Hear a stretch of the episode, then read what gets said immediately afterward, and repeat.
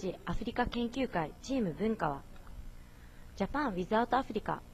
もしアフリカがなかったら日本の食文化に一体どのような影響があるのかということについて発表したいと思います。皆さんはアフリカのことをどれだけ知っているでしょうか。そもそもアフリカと日本の間に影響を与え合うような関係があるのかと疑問に思う人もいるかもしれません。そこでまず最初に日本とアフリカの関係を示すために日本の輸入事情について順を追って説明していきます。次にケーススタディとしてこの4つ、グレープフルーツ、タコ、カカオ豆、そしてマカダミアナッツを取り上げ、それぞれアフリカがなかったら日本にどのような影響があるのか、皆さんと一緒に考えていきたいと思います。それでは早速日本の輸入事情について説明したいと思います。こちらのグラフをご覧ください。これはJETROのデータを元にした2010年度の日本の輸入総額の内訳を表すグラフです。これを見ると工業製品が日本の輸入総額の中で最も高い割合を占めているのが分かります。この中で食料品、動植物製品を表しているのがこの黄色い部分となります。全体の 8.5% を占めています。ではこの 8.5% の中の食料品はどのような国々から輸入されているのでしょうか。このグラフは日本の食料品輸入相手国とその割合を表しています。一番高いのはアメリカで 23.3%、 次に中国で 13.4% となっています。その後にはオーストラリア、タイ、カナダ、ブラジル、オランダとグラフのように続いています。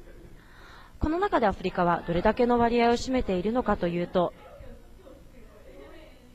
たったの 1.5% です。アフリカからの影響というのは本当にあるのでしょうか。次に示すのはアフリカから輸入されている食料品のうち上位を占めているものをピックアップしてまとめた表です。この表を見てみるとカカオ豆、バニラ豆、そしてコリアンダーの種の割合が高いのが分かります。先ほど日本の食料品輸入相手国を示すグラフを見ていただきましたが、その中でアフリカが占める割合はたったの 1.5% でした。しかしこの表にあるものも含め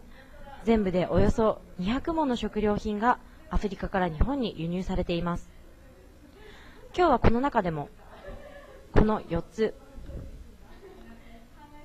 グレープフルーツ、タコ、カカオ豆、そしてマカダミアナッツに焦点を当て、もしアフリカがなかったら日本にどのような影響があるのかを考えていきたいと思います。ではまず1つ目の例としてグレープフルーツを見ていきたいと思います。グレープフルーツの主な輸入相手国は南アフリカとアメリカのフロリダ州です。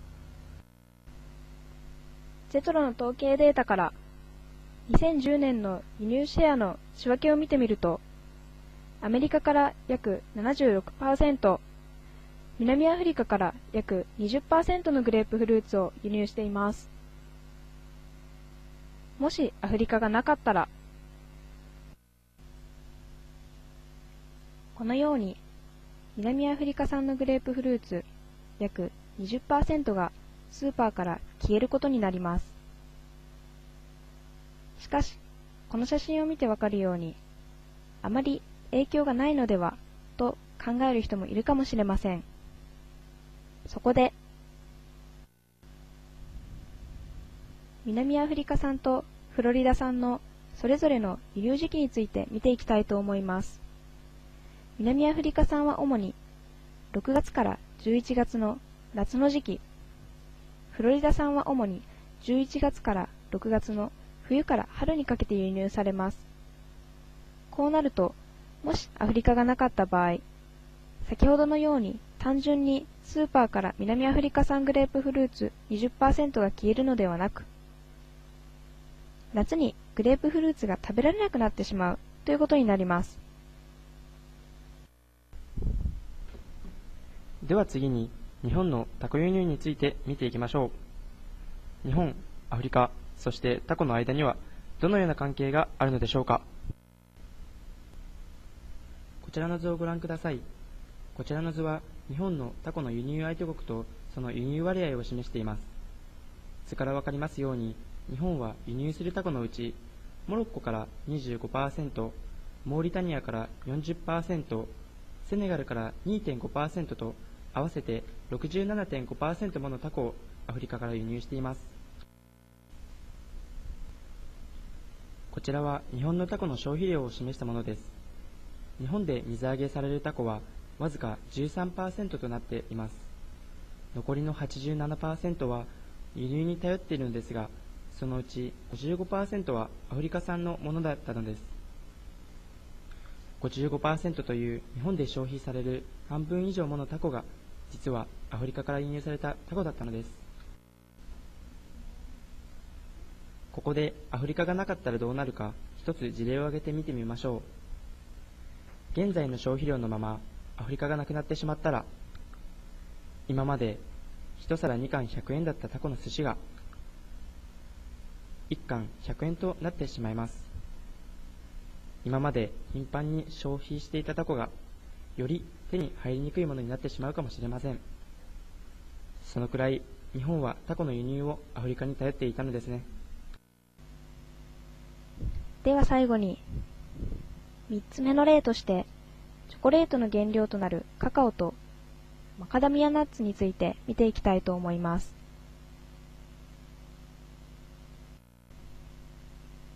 これはあるメーカーのマカダミアナッツチョコレートです。日本が輸入しているカカオの約 82% がアフリカからの輸入に依存しています。中に入っているマカダミアナッツは約 32% がアフリカ産です。